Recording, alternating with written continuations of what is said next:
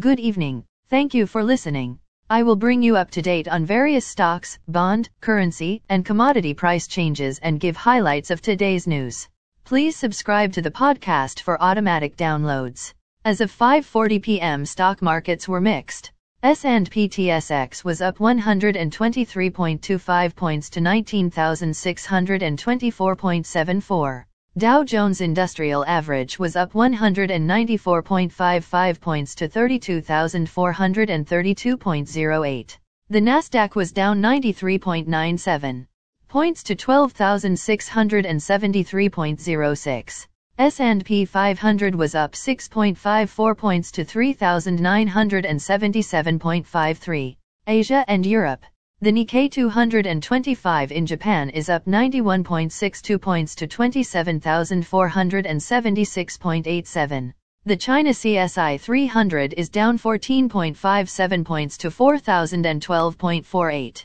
The DAX in Germany was up 170.45 points to 15,127.68. The CAC 40 in France was up 63.17 points to 7,078.27. The FTSE 100 in London was up 66.32 points to 7,471.77. Commodity markets. Gold is down $26.30 to $1,975.40. Silver is down 11 cents to $23.22. Crude oil is up $3.63 to $72.89. Copper is up 2 cents to $4.09.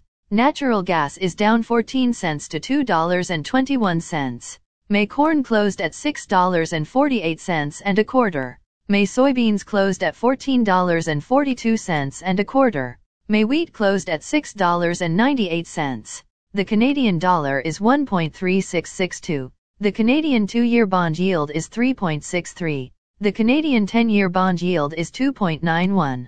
The United States 2-year bond yield is 4. The United States 10-year bond yield is 3.53. Bitcoin is at $27,134.80. Highlights of today's news.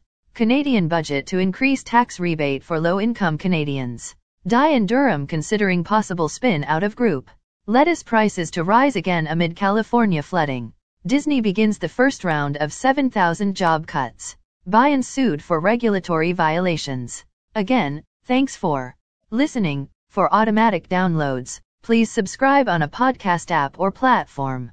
And please consider leaving a rating on the podcast app or platform. It helps grow the show.